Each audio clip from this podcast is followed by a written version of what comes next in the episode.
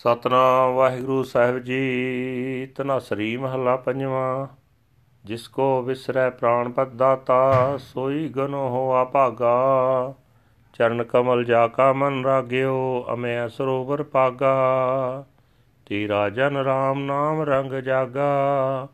ਆਲਸ ਛੀਜ ਗਿਆ ਸਭ ਤਨ ਤੇ, ਪ੍ਰੀਤਮ ਸਿਉ ਮਨ ਲਾਗਾ। ਰਹਾਉ ਜਹ ਜਹ ਪੇਖੋ ਤਹ ਨਰਾਇਣ, ਸਗਲ ਕਟਾ ਮੈਂ ਤਾਗਾ। ਨਾਮ ਉਦਕ ਪੀਵਤ ਜਨ ਨਾਨਕ, ਤਿਆਗੇ ਸਾਵੇ ਅਨੁਰਾਗਾ। ਵਾਹਿਗੁਰੂ ਜੀ ਕਾ ਖਾਲਸਾ, ਵਾਹਿਗੁਰੂ ਜੀ ਕੀ ਫਤਿਹ। ਇਹ ਹਨ ਅੱਜ ਦੇ ਪਵਿੱਤਰ ਹੁਕਮਨਾਮੇ ਜੋ ਸ੍ਰੀ ਦਰਬਾਰ ਸਾਹਿਬ ਅੰਮ੍ਰਿਤਸਰ ਤੋਂ ਆਏ ਹਨ। ਸਾਹਿਬ ਸ੍ਰੀ ਗੁਰੂ ਅਰਜਨ ਦੇਵ ਜੀ ਪੰਜਵੇਂ ਪਾਤਸ਼ਾਹ ਜੀ ਦੇ ਤਨਾਸਰੀ ਰਾਗ ਵਿੱਚ ਉਚਾਰਨ ਕੀਤੇ ਹੋਏ ਹਨ।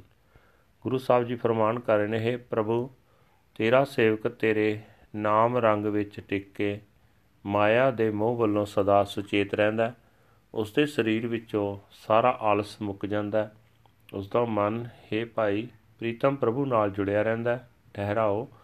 ਹੈ ਭਾਈ, ਜਿਸ, ਉਸ ਮਨੁੱਖ ਨੂੰ ਬਦਕਿਸਮਤ ਸਮਝੋ, ਜਿਸ ਨੂੰ ਜਿੰਦ ਦਾ ਮਾਲਕ ਪ੍ਰਭੂ ਵਿਸਰ ਜਾਂਦਾ ਜਿਸ ਮਨੁੱਖ ਦਾ ਮਨ ਪਰਮਾਤਮਾ ਦੇ ਕੋਮਲ ਚਰਨਾਂ ਦਾ ਪ੍ਰੇਮੀ ਹੋ ਜਾਂਦਾ ਉਹ ਮਨੁੱਖ ਆਤਮਿਕ ਜੀਵਨ ਦੇਣ ਵਾਲੇ ਨਾਮ ਜਲ ਦਾ ਸਰੋਵਰ ਲੱਭ ਲੈਂਦਾ ਹੈ।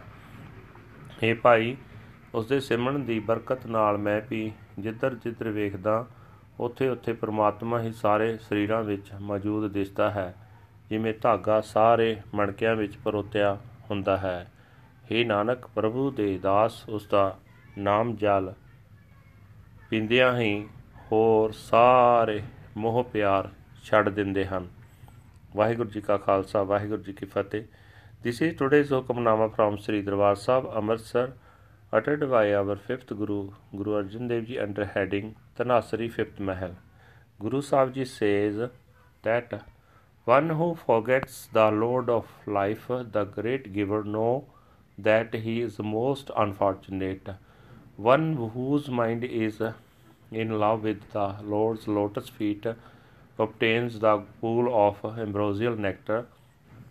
Your humble servant awakes in the love of the Lord's name. All laziness has departed from his body, and his mind is attached to the beloved Lord. Pause. Wherever I look, the Lord is there. He is the string upon which all hearts are strung. Drinking in the water of the Naam, servant Nanak has renounced all other lovers Waheguru ji ਕਾ ਖਾਲਸਾ ਵਾਹਿਗੁਰੂ ਜੀ ਕੀ ਫਤਿਹ